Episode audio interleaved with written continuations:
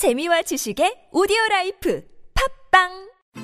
나 이번에 남도 여행 떠나려고. 남도 여행? 응, 남도 관광이랑 레저도 즐기고 게다가 남도의 맛 생각만 해도 너무 신나. 오, 그래? 그럼 남도패스는 챙겼지? 남도패스? 충전식 카드 한 장으로 KTX, 렌터카, 숙박, 음식, 레저, 관광 모두가 할인이 되는 카드야. 그 한 장으로 그게 다 된다고?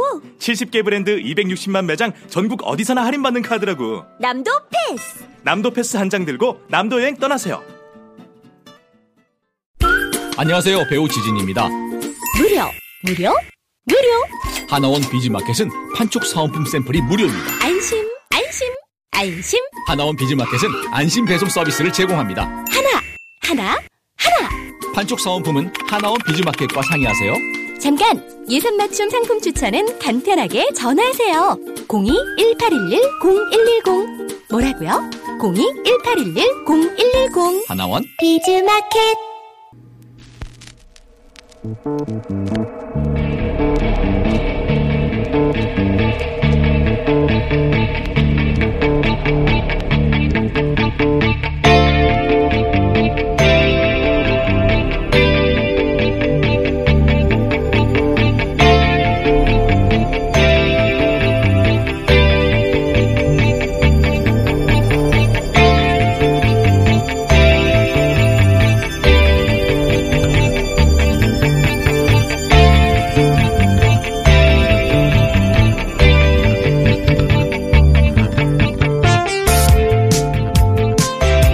안녕하세요, 김호준입니다.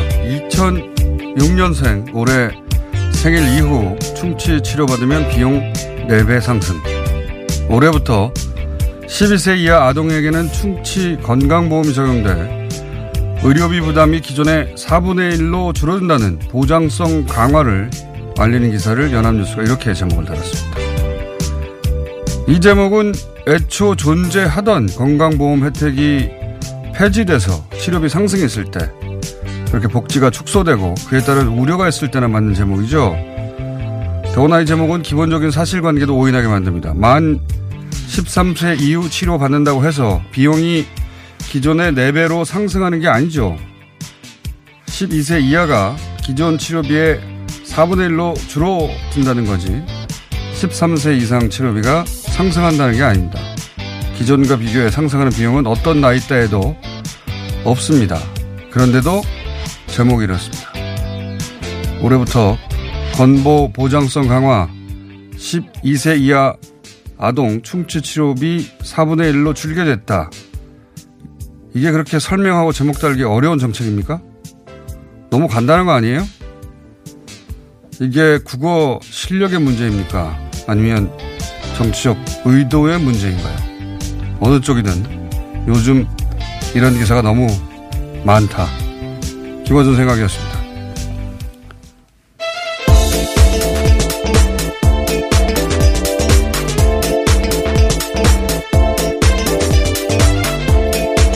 시사인의 김은지입니다. 네, 이 기사 보셨어요? 네, 봤는데요. 진짜 제목만 보고는 내용을 오인할 뻔했습니다. 당연하게 가격이 올라간다는 뜻인 줄 알았는데요. 보면 그렇지 않더라고요. 그러니까 이게 이렇게 제목을 달려면 네 가지 경우일 수가 있어요. 제가 생각해 봤는데 하나는 이 제목처럼 13세 이상부터는 기존의 4배로 상승했다. 예, 그럼 정말 문제가 되는 뉴스인 거죠. 그런데 그 경우가 아니죠. 예. 두 번째는 사람들이 충치에 대한 보장성 강화 알고는 있는데 10대 이하로 알고 있다 이거죠. 그래서 그게 아니라 12세 이하만 된다라고 알려주는 경우. 그 경우도 아니죠. 세 번째는 그 보정성 강화를 알리는 것보다 13세 이하까지만 된다를 알리는 게 더 중요하다고 생각해서 이런 기사를 썼다. 실제 기사를 보면 건보 적용이 12세로 한정된다 이렇게 표현했거든요. 네. 근데 이 표현도 굉장히 인상해요.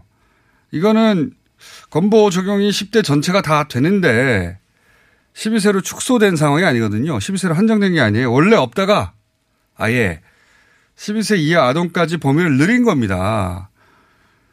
보장성을 강화하고 복지가 확대된 거예요. 네, 그러니까 혜택이 늘어난다는 게 기사의 가장 핵심 요지입니다. 그리고 알려야 될 사실이기도 하고요. 근데 이 기사는 반대의 스탠스로 기사를 풀어가는 거죠. 12세 이하로 한정된다. 4배가, 4배가 오는 방점이 굉장히 이상한 데 찍힌 것이고. 그나마 이 네 번째가 만약 다른 의도가 없다면 이건 국어 실력의 문제가 되는 건데, 네 번째가 이제 정치 의도가 있는 거 아니냐. 사람들이 의심하고, 워낙 이런 경우가 최근에 많다 보니까 의심하게 되는 거죠. 포털에서 제목만 읽고 지나가는 기사가 많거든요. 그런데 기사 내용 중에는 보장성 강화나 복지 확대나 치료비의 절감, 긍정적인 뉘앙스의 단어는 없어요. 아까도 말씀드렸듯이 12세 이하로 제한된다거나, 이 분명히 긍정적인 뉴스인데, 보정성 강화, 복지. 네, 정보성이기도 해서요. 굉장히 네. 간결하게 중요한 사실들을 알려줄 필요가 있습니다. 그런데 그렇지 않고요. 기사 제목과 접근 방식이 독자에게 주는 효과는, 이게 긍정적인 뉴스인데 효과는 정반대. 이렇게 내용 본질과 정반대의 접근 혹은 제목, 이렇게 달리면 의도가 있다, 이렇게 생각할 수도 있는 거죠. 할 수도. 예. 왜냐하면 작년 한 해 동안 보수 경제지들이 이런 짓을 너무 많이 했기 때문에, 예, 이런 이상한 제목, 이상한 접근, 이상한 주장, 또 본격적인 가짜뉴스 바로잡는 코너를 뉴스공장에서 준비 중입니다. 네, 벌써 뉴스의 댓글들이요. 제목이 사실대로 오인하게 만든다는 지적들이 꽤 있습니다. 이건 뭐 누구나, 예, 누구나 읽기만 하면 이게 왜 이렇게 제목이 달렸는지, 원래 2등이 4배 상승이 아닌데 4배 상승하는 치료비는 없어요. 어떤 나이대에도. 그 자체가 뉴스죠. 만약 그렇게 된다면. 그럼 그게 예. 뉴스죠. 예. 예. 자, 하여튼 뭐 이런 뉴스들이 하도 많아서 예를 들어서 하나 설명해 봤습니다. 이런 코너를 만들겠습니다. 자, 첫 번째 뉴스는요? 네, 오늘 새벽에 들어온 소식인데요. 마이크 폼페이오 미국 국무장관이 2차 북미 정상회담에 구체적 시점 등 세부 논의가 진행되고 있다라고 밝혔습니다. 현재 중동 지역을 순방 중인데요. 폼페이오 장관은 CBS와 현지에서 인터뷰하면서 이렇게 밝혔습니다. 진행자가 존 볼턴 백악관 국가안보회의 보좌관이 2차 북미 정상 1월 아니면 2월에 열릴 것이다 라고 이야기하자요. 이에 대해서 답변하는 과정에서 나온 말인데요. 세부 사항을 도출하고 있다라고 폼페이오 장관이 답변했습니다. 지난 주말에 관련 뉴스가 제법 많이 나왔습니다. 그러니까 아마도 이번 주에 고위급 회담, 김영철 폼페이오 만남이 뉴욕에서 있을 것 같고요. 뭐 그럴 것 같다는 뉴스가 많이 나왔어요. 그리고 2차 북미 정상회담은 트럼프와 김정은과 트럼프의 만남은 2월 중순 혹은 2월 셋째 주, 2월 셋째 주라고 특정하는 언론도 있습니다. 네, 구체적으로 나오고 예. 있습니다. 2월 중순쯤에 베트남에서 하자고 이미 트럼프의 제안이 있었다. 뭐 이런 네, 일본 보도. 요미우리 신문의 보도이기도 한데요. 싱가포르 네. 언론도 그렇게 전하고 있습니다. 이제 중요한 것은 이제 그동안 평양 정상회담 직후에 이런 얘기가 있었죠. 저희도 몇 번 해설을 했습니다마는 그 핵 신고, 예, 핵 목록의 신고는 뒤로 미루고. 가시적인 걸 먼저 하자. 눈에 보이는 걸. 아직 신뢰가 충분하지 않으니까 신뢰가 쌓일 때까지 이 신고를 뒤로 미루자. 왜냐하면 신뢰가 아직 없는데 신고서를 제출하면 신고서가 맞네 아니로 또다시 늘 거기서 공전했기 예. 때문인데요. 예. 그래서 전략을 바꿨는데 그 처음에는 미국이 받아들이지 않다가 북한 입장에서는 실험 중단하고 풍계리 동창리 폐지하고 유해도 송환, 유해 송환이야 뭐 선물이라고 치고 이런 그 실질적인 조치를 했는데 미국에서는 한미훈련 연기한 것밖에 없지 않느냐. 북한의 반발이 계속됐고. 네, 그래서 네. 지난해 말에 굉장히 교착 상태가 됐던 것들은요. 북한이 더 이상 아무 조치를 하지 않았기 때문이었습니다. 그렇죠. 예, 대화도 응하지 않고. 그러자 미국이 태도를 바꿨죠. 예, 태도를 바꿔서 핵 신고는 나중에 해도 된다는 메시지도 나오고 그리고 이번에 새로 나온 메시지는 개성공단 같은 게 테이블에 올라올 수 있지 않겠는가. 네, 일종의 스몰딜 카드로 부상하고 있다라고요. 오늘 아침 한국일보가 보도하고 있는데요. 조셉윤 전 미 국무부 대북 특별대표도 이와 같은 이야기를 하고 있다라고 합니다. 작년 한 해 계속 개성공단 혹은 금강산 관광 얘기했었는데 그것과 북한이 ICBM을 더 이상 개발하지 않는 생산 중단 포기하고 바꾸는 딜이 오가지 않을까 이런 전망들이 나오고 있습니다. 네. 네, 그리고 폼페이오 발언 중에서 굉장히 주목을 끌고 있는 게요. 궁극적으로 미국 국민의 안전이 목표다라고 하는 이야기를 하면서요. 일종의 그러니까 순서를 풀어갈 수 있는 방법을 제시한 게 아니냐라는 해석이 나오고 네. 있습니다. 그러면서 그 지난 주말에 미국에서 처음으로 제재 일부 완화 조치를 취했는데 물론 인도적 지원에 관해서만 그렇습니다. 그런데 미국이 제재를 일부 완화한 것은 처음입니다. 인도적 지원이긴 하지만 그래서 이제 인도적 지원에서부터 이런 메시지가 나와서 결국은 개성공단이나 금강산 정도가 딜이 되지 않겠나. 그리고 제재 완화가 이제 올해는 본격적으로 진행되지 않겠는가. 그러면 결국 이제 북한도 비핵화의 속도를 올리겠죠. 네, 그런 뉴스들이 나오고 있습니다. 이제 자, 국내 뉴스는요. 예, 지난주 금요일 양승태 전 대법원장이 검찰의 피해자 신분으로 출석했습니다. 예고대로 검찰 포털 안에는 서지 않고요. 대법원 앞에서 기자회견을 했습니다. 5분 정도 자신의 심경을 밝혔는데 포토라인 대신에 대법원 청사 앞에 선 입장도 밝혔습니다. 전 인생을 법원에서 근무한 사람으로서 수사 과정에서 법원을 한번 들렀다 가고 싶은 마음이 있었다라고 했는데요. 뿐만 아니라 조사 과정에서 구체적인 사실관계를 기억나는 대로 답변하겠다라고 말했지만 14시간가량 조사받으면서 양 전 대법원장은 대부분 기억 안 난다, 몰랐다라고 대답했다고 합니다. 아마 그 전 직장이죠. 네, 전 직장. 굳이 사실 포토라인에 쓰지 않고 전 직장 앞에서 이런 걸 하는 사람은 이 사람이 처음입니다. 처음인데 최초이자 앞으로도 없을 것 같아요. 오히려 역풍이 불고 있는 상황인 건데요. 그러니까요. 아마도 이제 이 모든 게 검찰 대 법원 뭐 가보신 분은 아시겠지만 검찰과 법원이 서로 문을 마주보고 있어요. 아주 네, 가까운 거리에 있습니다. 아주 가까워. 네. 걸어서 뭐 1분밖에 안 걸립니다. 근데 검찰 대 법원의 구도로 보이게 만들고 싶었던 게 아닌가. 그런 의도가 있었다면 실패했다. 실패한 정도가 아니라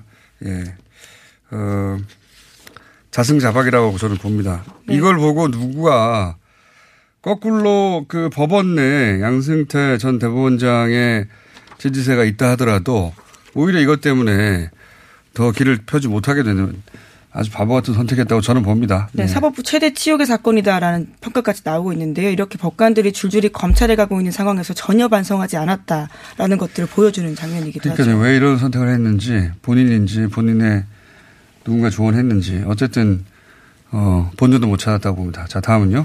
네, 오늘은 5.18 민주화운동 진상규명특별법이 시행된 지 넉 달이 되는 날인데요. 하지만 진상조사위원회는 출발조차 못하고 있습니다. 이와 같은 소식은 여러 차례 전해드린 바가 있는데 자유한국당 때문입니다. 북한군 개입설이라는 가짜뉴스를 주장하는 지만원 씨에 이어서 이번에는 5.18 당시 광주에 투입됐던 공수부대 지휘관을 추천위원으로 검토했다라고 하는데요. 나경원 자유한국당 원내대표는 지난 4일에 지시를 면담했고요. 11일에는 5.18 당시 진압군이었던 병길남 전 3공수여단 대대장을 면담했다라고 합니다. 아, 이게 특별법 시행됐는데 예, 진상조사위가 출범하지 못하고 있어요. 이제 몇 번 전해드렸지만 지만원 씨를 조사위원, 진상조사위원으로 하자고 하는 당내 의견도 있고 또 반대도 당내에서 있습니다. 그래서 문제가 되자 대타로 병길남 전 3공수여단 대대장이 이제 거론됐는데 지만원 씨 육사 동기예요. 근데 이분은 더한 분이에요. 이분도 똑같이 북한군 특수부대 개입을 주장했을 뿐만 아니라 이분은 실제 진압에 참여했던 가해자이기 때문에 더 나쁜 케이스인 거죠. 예. 이런 분들이 계속 자유한국당 내에서 이름이 거론되고 그것이 결론이 안 난다는 자체가 계속해서 말씀드리지만 자유한국당의 치명적인 겁니다. 예. 과거의 이미지로부터 도저히 헤어나지 못하고 있는 거죠. 자, 다음 뉴스는요. 네, 박근혜 전 대통령 탄핵 시절 권한대행 역할까지 했던 황교안 전 국무총리가 내일 자유한국당에 입당합니다. 황 전 총리는 자신의 페이스북에다 이런 글을 썼는데요. 앞으로 자유한국당의 변화와 혁신에 힘을 보태기 위해서 모든 걸 바치겠다라는 겁니다. 그러니까 사실상 당권 도전을 공식화했다라고 볼 수 있는 건데 당대표 등 지도부를 뽑는 자유한국당 전당대회가 다음 달 27일에 열릴 예정입니다. 이렇게 되면 이제 자유한국당 전당대회는 흥행몰이를 할 수 있죠. 예, 실제 흥행몰이도 가능하고 잠시 후에 홍문종 의원과 짚어보겠습니다만 당권을 도전하는 거 아니겠는가, 당대표 나가는 거 아니겠는가 이렇게 생각이 듭니다. 여기에 대해서 이제 당내에서 말들이 많겠죠. 네, 자세한 사항은 저희가 홍문종 연구 짚어보겠습니다. 자, 다음은요. 네, 구조한 동물 일부를 안락사시킨 것으로 드러난 동물권단체 케어의 소식으로 지난 주말 동안 시끄러웠었는데요. 박소연 대표가 상습 사기 및 동물학대 혐의 등으로 형사고발될 예정이라고 합니다. 관련된 제보자가 있는데요. 이 제보자는 박 대표의 결정에 따라서 지난 4년 동안 보호 중이던 동물 200여 마리를 안락사했고 이 중에는 멀쩡한 동물도 있었다라는 문제를 폭로했습니다. 제보자 이 씨 잠시 후 2부에서 저희가 만나볼 예정인데 학대로부터 구출해서 안락사시키면 구출의 의무가 없는 거 아닙니까? 의미가. 이게 뭐 질병이나 관리가 불가능한 어떤 위험이 있다. 그럴 피치 못한 선택이었다라면 또 모르겠는데 이 A씨의 제보에 따르면 그게 아니라 건강한 개체를 운영상의 문제 또는 뭐 단순히 공간의 부족의 문제 때문에 안락사했다는 것이고 만약 이게 사실로 밝혀진다면 아마 고발이 있고 수사가 있겠죠. 법적인 책임도 져야 될 것 같고 법적인 책임을 따라서 이제 사실은 이 단체 자체가 사회적으로 도의적으로 신뢰가 파산 상태일 텐데 굉장히 피해가 클 것 같고 이러한 운동을 하는 모든 단체에도 영향을 미칠 뉴스인데. 네, 그렇죠. 그래서 직원들은 지금 박 대표의 사퇴를 요구하고 있는데요. 직원들조차 속이면서 이런 행위를 했다라는 겁니다. 알겠습니다. 충격적인 사안인데 잠시 후에 또 자세히 짚어보겠습니다. 자, 하나 정도 더 하면 될 것 같아요. 네, 국경 장벽 예산 갈등 등으로 시작됐던 트럼프 정부의 셧다운이 있는데요. 그러니까 일시적인 업무 정지가 역대 최장 기록을 경신했습니다. 트럼프 대통령과 민주당 어느 쪽도 타협하려는 의지가 보이지 않아서 해결된 전망이 밝지 않은데요. 그러니까 지난 13일을 기점으로 23일째를 접어들었고요. 클린턴 정부 때 기록을 깼습니다.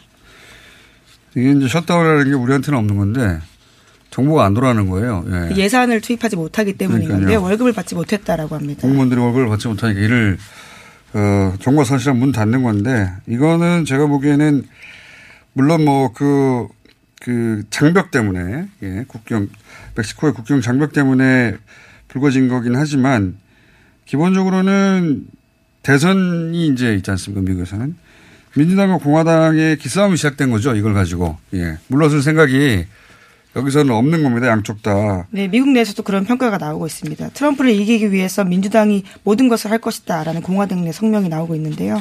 기싸움을 하고 있는 것이고 예. 미국도 여야 관계는 우리하고 별로 다를 바가 없어요. 더구나 트럼프 등장 이후는 우리보다 더한 것 같다는 우리는 적어도 정부 셧다운 이런 건 없지 않습니까? 자, 여기까지 하겠습니다. 시사인의 김은지였습니다. 감사합니다. 아, 시원하다. 오빠, 나 오빠 로션 줘. 안 돼. 저번에도 쓰고 가져갔잖아. 오빠 거 엄청 좋던데? 얼굴이 환해지는 게 남자 화장품이 왜 이렇게 좋아? 갈색병 원료, 명품 비피다가 고함량으로 들어가 있다네. 오빠 이거 바르고 얼굴 엄청 환해졌잖아. 아, 그게 다 로션 덕분이었구나. 빨리 내놔, 나 좀 쓰게. 바르는 순간 살아나는 환한 얼굴. 여자가 탐내는 남자 로션, 헤이브로 맨즈 브라운 올인원 로션. 지금 포털에 헤이브로 검색하세요. 동안 싸고 다닌다.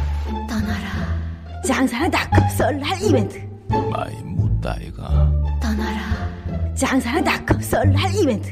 납득이 안 돼, 납득이. 떠나라. 장사는 닷컴 설날 이벤트. 안녕하세요. 장사랑닷컴입니다. 민족 대명절 설날을 맞아 전 제품 최대 25% 즉시 할인 이벤트를 시작합니다. 검색창에 미궁 장사랑. 잠을 충분히 자도 피곤한 분, 운동 시작부터 힘들고 지치는 분, 일상의 활력이 필요한 분, 이런 분들을 위해 활력 충전 코어업을 추천합니다. 코어업은 활력 충전에 필요한 9가지 기능성 원료에 신개념 단백질과 아미노산을 더해 차원이 다른 활력을 선사합니다. 박지희와 제시카가 추천하는 활력 충전 코어업! 포털에 코어업을 검색해보세요. 안녕하세요. 배우 박진입니다. 추운 날씨만큼 난방비 걱정도 많이 되시죠? 제가 난방비 아끼는 꿀팁 하나 알려드릴까요? 그건 바로 보일러를 열효율 높은 친환경 보일러로 바꾸는 거예요. 열효율 높은 친환경 보일러는 연간 13만 원 정도 난방비를 절약해주고 거기다 미세먼지와 온실가스 배출을 10분의 1로 확 줄일 수 있다니. 아참, 교체하면 10만 원 할인 12개월 무이자 할부 아시죠? 자세한 내용은 120 다산 콜센터로 문의하세요. 이 캠페인은 서울특별시와 함께합니다.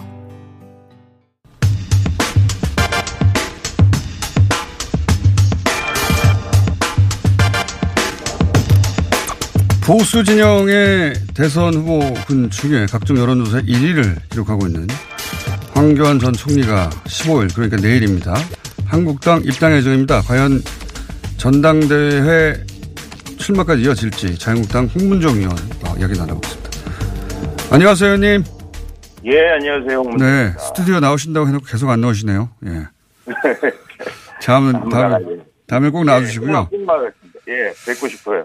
자, 황교안 전 총리가 네네. 화요일 입당한다고 보도는 됐는데 이게 입당까지만 하는 건가요? 아니면 당대표 후보로도 출마를 하시는 건가요? 글쎄요, 뭐 제가 생각하기에는 당대표 출마할 수밖에 없겠죠. 만약에 그냥 입당에 그친다면 뭐 굳이 지금 입당하실 이유가 있겠습니까? 뭐 그러나 이제 많은 분들이 혹시 저분이 출마 안 하는 거 아닌가 뭐 이런 얘기들을 하는 분들이 계시는데 제가 생각하기에 만약에 그렇게 이번에 출마를 만약에 안 하시게 되면 또 다른 많은 비난을 받게 되시기 때문에 입당을 하셨으면 출마를 하실 수밖에 없지 않을까 저는 그렇게 생각합니다. 잘 모르시는 척 하시는데 다 알고 계신 거 아닙니까, 의원님? 전혀 모릅니다. 그래요? 네. 이제 입당도 큰 결정이고 출마도 큰 결정이라 당연히 이제 조율하고 조언하고 의논하고 하는 사람들이 있었을 텐데 의원님도 그 부분에 한중 아니십니까? 네, 많은 분들이 저를 그렇게 의심하고 있어요. 그리고 제가 이제 그분이 뭐 총리할 때 이제 뭐 여러 번 뵙고 또 대통령 서리할 때도 뵙고 정치권에서 모르는 사람은 아니죠. 서로 잘 아는. 아주 가까운 사람이라고 할 수는 없습니다만, 뭐, 저하고 이 문제에 대해서 상의한 적도 없고, 그래요? 또 제가, 그 문제에 대해서 코멘트 한 적도 없고, 텔레비전이나 뭐 이런 데 가서 제가 좀 입당 시기가 좀 늦어진 거 아니냐, 이런 우려의 말씀을 드린 적은 있습니다만, 개인적으로 뭐 말씀을 나눈 적이 없습니다. 그러니까 뒤에서 조율하고 조언한 거 아니다, 이런 말씀이시네요? 예. 네, 전혀 아닙니다. 그렇게들 많이 알고 있지만 난 결백하다? 네. 예. 네, 전혀 아닙니다. 네. 알겠습니다. 근데 말씀하신 대로 뭐 이 시점에 입당만 할 거라면 굳이 전당대회 직전인 이 시점에 할 필요가 없겠죠. 아마 그래서. 네, 그럴 것 같습니다. 예. 예. 혹시 입당하고 다른 후보를 밀어주는 시나리오 이런 것도 아니겠죠?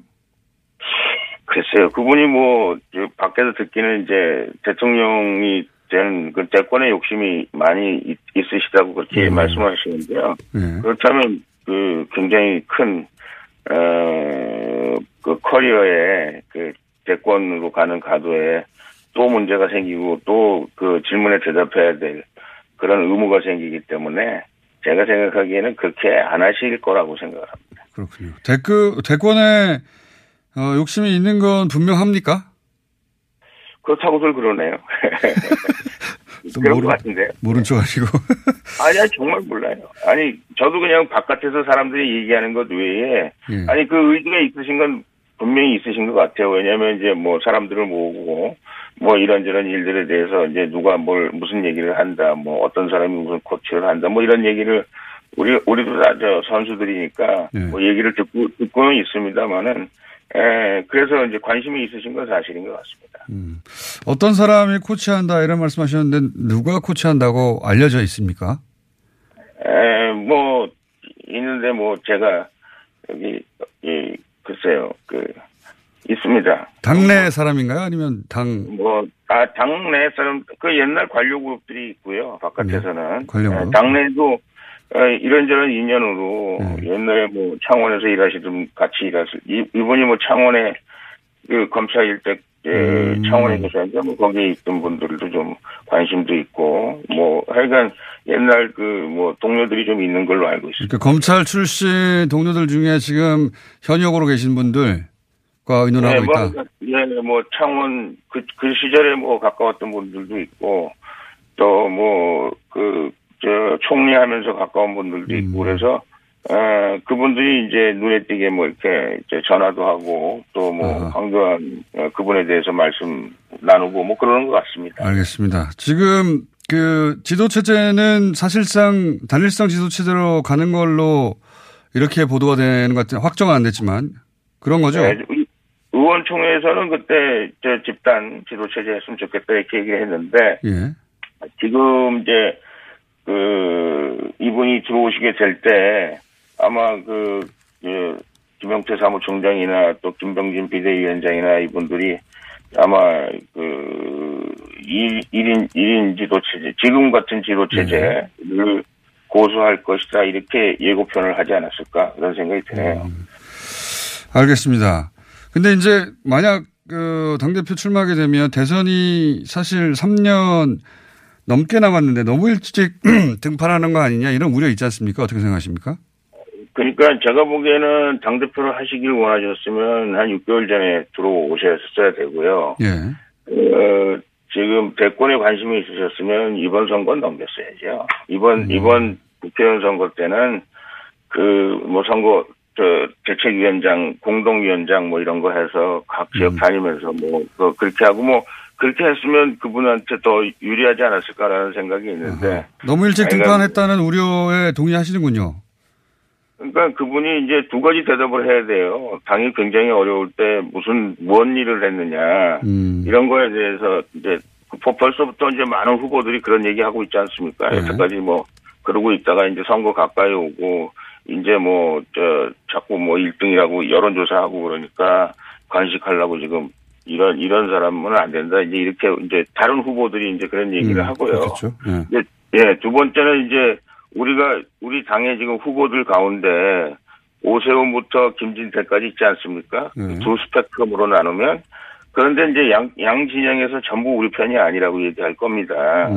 그거에 대해서 예를 들면 탄핵 때 뭐 했냐로서부터 시작해서 결국은 탄핵에 동조한 사람이 아니냐, 대통령한테 제일 모질게 한 사람 아니냐라고 말하는 사람부터 또 오세훈 입장에서는 오세훈이나 예를 들면 그런 분들 입장에서는 저분이 보수 중에서도 아주 울트라 보수 아니냐, 이렇게 또 얘기할 수도 있거든요. 그러니까 이제 이분이 본인 스탠스에 대해서 한 번도 얘기해 본 적이 없어요. 그리고 사실 그래서 이분이 우리 편인가 저리 편인가 이렇게 많은 분들이 고민을 하고 있거든요. 근데 그것에 대해서 대답하는 게 생각보다 굉장히, 델리케이트하고 또 델리케이트한 입장 때문에 사실은 당대표 선거라는 게 개파싸움을 하면 안 되지만 그래도 어느 쪽에서 적극적으로 밀어주는 사람들이 있어야 되거든요. 개파까지는 아니지만 그러니까 어떤 사람들이 적극적으로 밀어주냐. 근데 양쪽 진영으로부터 적극적으로 이 사람이 우리 편이다. 우리가 도와줘야 될 사람이다라고 얘기하기에 여러 가지로 석연치 않고 또 본인이 대답해야 될 일들이 많기 때문에 제가 보기에는 이제 서로 밀어제끼려고 그럴 거예요. 이 사람은 저쪽 편인 것 같다. 이 사람은 저쪽 편인 것 같다. 그래서 이분이 외연을 늘려서 다 이렇게 하나로 할 수 있는 그런 장점이 있습니다만 실질적으로 전당대회에 뛰어들면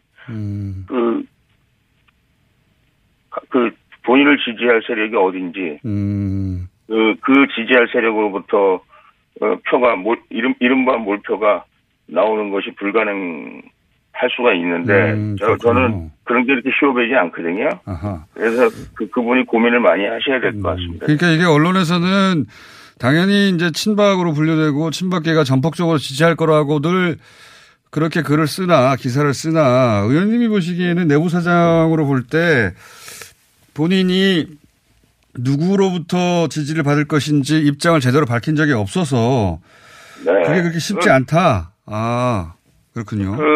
예를 들면 우리 밖에 있는 태극기 세력을 끌어안지 않고 우리 보수가 될 수가 없잖아요. 그리고 이제 이른바 바른정당을 끌어안지 않고 이걸 다 끌어안아야 된다 이렇게 얘기할 거 아니겠습니까? 그렇죠. 예. 그러나 내가 실제로 서 있었던 데는 여기지만 예를 들면 내가 바른당하고 가까웠었지만 나는 태극기도 끌어안겠다 이렇게 얘기하든지 아니면 내가 그 태극기와 가까운 사람이었지만 결국은 우리가 여기 바른당 이런 분들도 우리가 끼안겠다 이렇게 얘기가 돼야 되지 않겠어요? 어느 쪽도 입장 발표한 적이 없어서 사실은 잔류파 친박계가 모아서 한 번에 밀어주는 것도 입장 정리가 안 됐기 때문에 그것도 지금 당장 결정된 바가 전혀 없다. 이런 말씀이시네요? 제가 모르니까 모르는 거죠.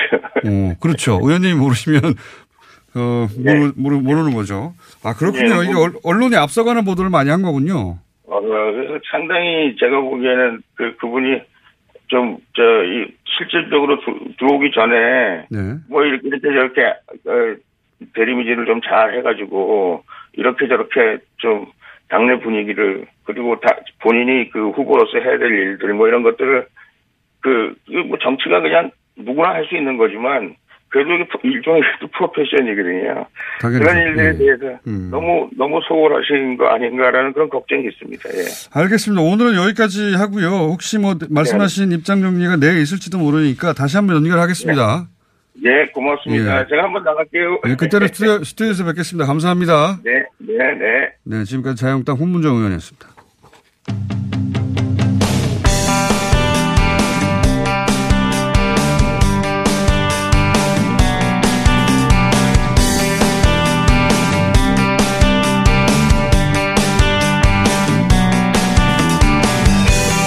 안락사가 없는 보호소라고 알려지고 홍보해왔던 유명한 동물보호단체입니다. 케어. 예. 여기서 실제로는 지난 4년간 200여 마리 이상의 개가 안락사됐다. 이런 보도가 있었죠. 이 사실을 폭로한 케어의 전 동물관리국장님 그리고 셜록, 예, 또 나오셨네요. 박상규 기자님 나오셨습니다. 안녕하십니까. 안녕하세요. 예, 셜록 연속으로 큰 보도입니다. 자, 미디스크에 이어서. 우선 케어를 아는 분들도 있겠지만, 모르는 분들을 위해서 간단하게 소개해 주십시오. 예, 케어는 2002년도 동물사랑실천협회에서 잠깐만요. 시작이 됐고요. 네, 안녕하십니까. 안녕하세요. 인사를 안 해가지고. 예. 네. 자, 소개해 주십시오, 먼저. 예. 케어는 2002년도 동물사랑실천협회에서 시작이 됐고요. 주로 동물 구조활동, 대규모 구조활동을 통해서 좀 대중들에게 지지와 인기를 얻었습니다. 2017년도 기준으로 후원금 규모는 거의 20억 원 정도에 이르는. 20억이라는 게 기준이 한 1년이요? 뭐 1년 단위로 봤을 때요. 예, 1년 그렇습니다. 20억이면. 회원 정도, 회원이 한 1만 한 5천 명 정도 거의 3천 명. 예. 국장님. 네. 회원이 그 정도에 1년에 20억 정도면 지금 있는 소위 이런, 동물보호단체 중에 규모가 몇 위 정도 되는 겁니까? 예산적으로 봤을 때는 한 3위 정도 됩니다. 예산으로는 3위 정도 된다. 네. 굉장히 큰 것이군요. 네. 그렇습니다. 20억, 크죠, 예. 자, 보통 보도에는 익명 보도가 됐지만 직접 나오셨으니까 그냥 제가 실명으로 보도 되겠죠, 이게 더. 이미 얘기했습니다. 아, 얘기했어요? 네. 이거 실명이 나오면 곤란합니까? 이게 모르시는 분들이 제 주위 분들이 이게 동물 쪽에 계신 분들 말고 예, 저희 뭐 친척들이나 가족들은 잘 모를 수도 있다. 그렇죠. 예. 어떻게 하죠? 동창들. 이미 늦었는데 제가 그걸 모르고 그냥 이름을 말씀드렸는데 자, 이 업계에 계신 분들은 이미 알고 있고요, 당연히. 예. 네. 알겠습니다. 우선 제보를 해야 되겠다고 이게 꽤 오래된 이야기거든요. 보니까. 네. 그리고 사실은 이 일을 담당하신 분이고 네. 이 내용은 케어 대표하고 본인밖에 몰랐다고 언론이 보도되는데 그렇습니까? 아니요. 그 주위 분들은 이제 운영진 쪽에서 극소수만 그 채팅방이 있어요. 채팅방? 예. 근데 이제 두 분은 퇴사를 하셨고 예, 나머지 한 분은 알고 계시는 분인데 나머지 직원들 동물 그 입양센터라든지 사무부에서 일하시는 직원들은 전혀 모르는 상태였습니다. 그러니까 현재 기준으로는 총 3명만 알고 있었던 거네요. 대표하고 국장님하고 직원 한 분. 네. 3명만. 나머지 직원들은 전혀 모르고. 전혀 모를 수밖에 없는 또 시스템이었어요. 시스템상. 네. 업무가 다르기 때문에. 업무도 다르고 보호소도 워낙 여러 군데였기 때문에. 네. 그러면 이게 이제 일을 처음에는 이렇게 크지 않았을 것 같고, 그죠? 네. 어쩔 수 없는 사정이 있을 수도 있었을 것 같은데, 이게 누적되면서 본인이 했던 일이기 때문에 본인도 잘못을 인정해야 되고, 네. 이게 굉장히 곤란한, 제보하기 힘든 일이잖아요. 어느 순간에 제보를 결정하신 겁니까? 제가 처음에는 저도 안락사는 필요악이라고 당연히 생각을 하고요. 사실 전 세계 보호소가 안락사가 있긴 있습니다. 예. 네. 그렇죠? 그렇게 생각을 하고 저도 이제 워낙 저희 한국 상황상 구조된 동물들이 많기 때문에. 네, 감당이 안 되죠. 예. 그렇게 생각을 했는데 들어오고 나서부터 그 이제 보호소 쪽에 이제 뭐 여러 가지 문제들이 이전해야 되고 이러한 문제들이 있는 상황에서 문제. 예. 예, 그리고 공간도 없고 예. 그리고 이제 시설 확충이나 이런 부분들이 잘 되지 않고 있는 형편에서 예. 갑자기 이제 논의되지 않는 또 직원들이 반대하는 대형 구조가 이루어지기 시작을 했어요. 대형 구조라는 건 숫자가 감당할 수 없는 숫자를 예. 구조하기 시작했다. 예. 그 현재 있는 동물들도 지금 보호하는 환경이 열악한 상황인데 그 이제 그 대형 구조에 대한 뭐 40마리가 넘는 동물들 그리고 그 이후에 또 이어진 200마리 동물들 그것만 이루어진 게 아니고 중간중간에 계속 구조가 이루어지고 계속적으로 이루어지고 있는 상태였고요. 가장 이제 폭발적으로 일어난 거는 그 남양주 개농장에 대한 그 200마리가 넘는 개가 협회로 들어와야 될 상황인데 구조를 계획하기에 앞서 보호 공간은 마련을 해야 되는 건 기본이라고 그렇죠. 생각을 예. 하고요. 보호할 수 없으면 구조도 못 하는 건데. 네. 예. 근데 그 대표분이랑 근데 그 논의는 저는 되지도 않았고 저랑은 동물 관리를 하는 상황인데 그 국장인 입장인데 그리고 그 내부에서 사무국분들도 반발이 많았던 걸로 봐요. 이거는 구조도 중요하지만 기존에 있는 동물들도 많은 피해를 입을 수 있고 그리고 관리가 안 되는데. 네. 그런 상황에서 구조를 감행한다는 거는 기존의 개들도 결국은 자리를 비껴질 수밖에 없는 상황이 항상 그런 게 반복이 됐는데 규모가 커지면서 그거는 이제 갖다 놓고 나면 그 뒷처리는 또 저 혼자 해야 되는 입장이고. 그게 예. 계속 반복됐다. 네. 어느 순간 이렇게는 안 되겠다고 생각하신 거군요. 네네. 그래서 이거는. 특별한 사건이 있었다기보다는 누적돼 왔던 거군요. 누적돼 왔고 그리고 이제 기존에 있던 보호소들 그 기존에 있는 보호소들도 위탁처까지 4군데가 있었는데 그 기존의 애들에 대한 뭐 시설이라든지 여러 가지 그 처우 문제라든지 이런 거에 대한 그 대책도 없었고요. 예, 그렇기 때문에 이거는 도저히 안 되겠다. 이렇게 계속할 수는 없다. 네. 이게 그러면 기자님, 예, 예. 그래서 나오셨으니까 제가 보니까 그 국장님하고 인터뷰해도 될 거를 괜히 불렀습니다. 아, 그게 말입니다. 기자님, 그러면 나오셨으니까 중간 중간 한마디 하세요. 예. 그래서 총 파악. 하시기로는 몇 마리가 지금 안락사인 겁니까? 그 2015년도부터 대규모 안락사가 진행이 됐는데요. 한 대략적으로 230마리 정도가 그 230? 예. 거의 살처분이죠. 이 정도 되면. 230마리. 예. 예. 23마리가 아니라 230마리. 예, 230마리입니다. 이게 이제 예를 들어서 그 회복할 수 없는 정도의 어떤 질병이 악화되어 있다든가 또는 뭐 공격성이 너무 심해가지고 관리가 안 된다든가 뭐 여러 가지 안락사에 대한 기준들이 있잖아요. 네네. 그런 기준하고 상관없이 안락사된 거죠. 처음에는 제가 동물국장 관리로 들어가면서 이제 보호소에 대한 그 사전에 여기 대표분께서 들어온 지 오래된 아이들 네. 그리고 뭐 건강이 물론 안 좋은 아이들 그리고 그런 안락사 제의를 먼저 저한테 했어요. 네. 그래서 제가 그때 처음 되게 의문이었던 거는 여기 회원들도 있고 네. 여기 구조견들인데 네. 여기 직원들들은 모르냐. 네. 그때는 이제 그분이 딱 하시는 얘기가 구조된 지 오래된 애들은 사람들이 좀 잊어버렸기 때문에 알 수가 없고 구조를 또 많이 해야 되기 때문에 그 애들은 뭐 좀 안락사를 해야 된다. 그래서 처음에는 저도 그거는 동의를 했습니다. 예, 분명히 그거는 제가 뭐 면피를 하려고 하는 건 아니고요. 저도 그 부분은 동의를 했고 그래서 처음에 보호소를 갔을 때 그 보호되고 있는 그 애들 이름을 제가 그 대표분한테 얘기를 하면서 뭐 얘는 어떻게 할까요? 쟤는 어떻게 할까요? 하면서 이제 서로 합의하에 그 안락사가 시행이 됐는데 이제 그 가운데 보호소가 이제 뭐 민원이 들어가서 뭐 쫓겨나가고 뭐 산에 있는 열악한 보호소로 또 이전을 하면서 그때 당시 보호되고 있는 동물들이 많은 고통을 당했어요. 네, 근데 그 와중에도 대형 구조가 일어나니까 기존에 있던 개들과 또 새로 들어올 자리가 없는데 들어와야 되는 입장에서. 그러니까. 공간의 문제라든가 운영의 문제라든가 현실적인 어려움이라든가 그러니까 걔가 건강에 문제가 있다든가 예. 공격성의 문제가 있다든가 나중에는 자리를 비워줘야 한 마리가 들어오면 제가 어떤 느낌을 받았냐면 한 마리가 들어오면 한 마리가 자리를 비워주기 위해서 죽어나가야 되는구나. 점점. 예. 처음에는 어쩔 수 불가피한 측면이 있긴 했는데 점점 대형 구조가 이루어지고 대형 구조가 이루어져야지 또 후원이 들어오잖아요. 그렇죠. 그렇죠. 그래서 제가 중간에 저도 너무 힘들어서 네. 호소를 했었어요. 그냥 차라리 오픈하자. 개농장 개들은 어차피 그러기 때문에 좀 그런 부분을 얘기를 했더니 그건 절대 안 된다고 하시더라고요. 그 예전에 오픈하자는 건 이렇게 안락사가 이루어지고 있다고. 그러니까 어떤 기준에 대해서 안락사가 된다고 그냥 오픈을 하고 하자. 언제까지 이렇게 숨길 것이냐 그런 얘기를 했거든요.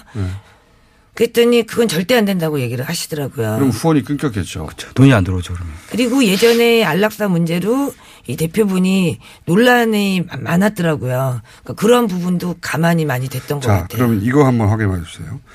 이렇게 보도가 있자 소수 안락사는 불가피하고 공격성, 전염병, 회복 불능 상태, 적응 불가 등의 안락사 기준이 있었고 회의 참여자 전원 동의를 얻어서 진행했다. 이런 내용으로 입장을 발표했는데 이건 사실입니까? 그거는 그 회의를 거쳤다는 거는 그건 사실이 아니고요. 사실이 아니다. 예.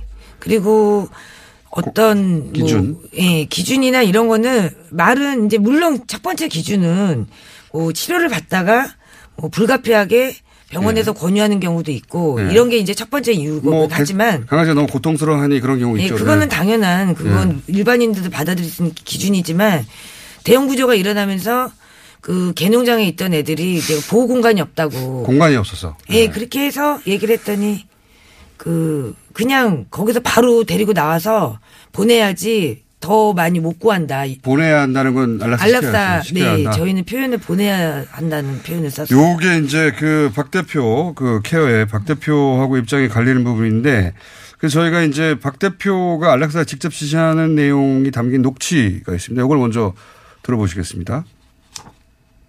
아니 회계팀에서 그 아마 이번 달 지난달 해가지고 네 수료비가 폭탄이 아마 나올 거다 이래가지고 네 그거예요 애들 그 저기 그 큰 애가 그 저기 VIP 제가 그래서 우리가 좀 웬만한 애들은 네 좀 보내고 네 그리고 개농장에서 데려온 애들도 사실은 그냥 제 생각에는 데려온 이유가 거기서 죽느니 그냥 안락사 시키자고 데려오는 거라 근데 뭐 막 아프고 이러면 다 저기 데리고 있을 필요 없다고 뭐 입양인의 애들이 뭐 아파서 죽었다니 뭐 이런 식으로 해가지고 조금 가는 걸로 해야죠 뭐 이게 그러니까 꼭 아픈 거 아닌데 입양시킨 게 아닌데 아파서 죽었다고 하고 입양시켜서 없어진 거라고 하고 이렇게 거짓말 하자고 하는 거죠 네 실제로 거짓말이 진행이 됐습니다. 그래요? 예. 직원들이나 후원하는 회원들에게는 왜 없냐 그러면 아 입양 보냈다 혹은